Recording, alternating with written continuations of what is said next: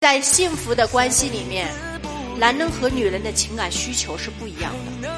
男人的情感需求是信任、支持、认可、鼓励、崇拜和自由。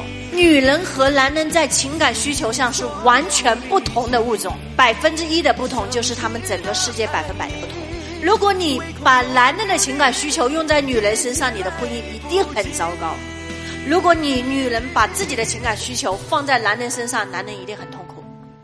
所以今天把需求告诉大家，再多补充一句，如何去把这个需求具体的落地下去，让你们回去以后每个人都能迎来一个不一样的人生。还有有一些人。相处的时候特别老实，老师我不会说假话，所以我就跟我老婆说了，我曾经谈过几十个恋爱，我最爱的是哪个，到现在我还忘不了哪个。你蠢呢？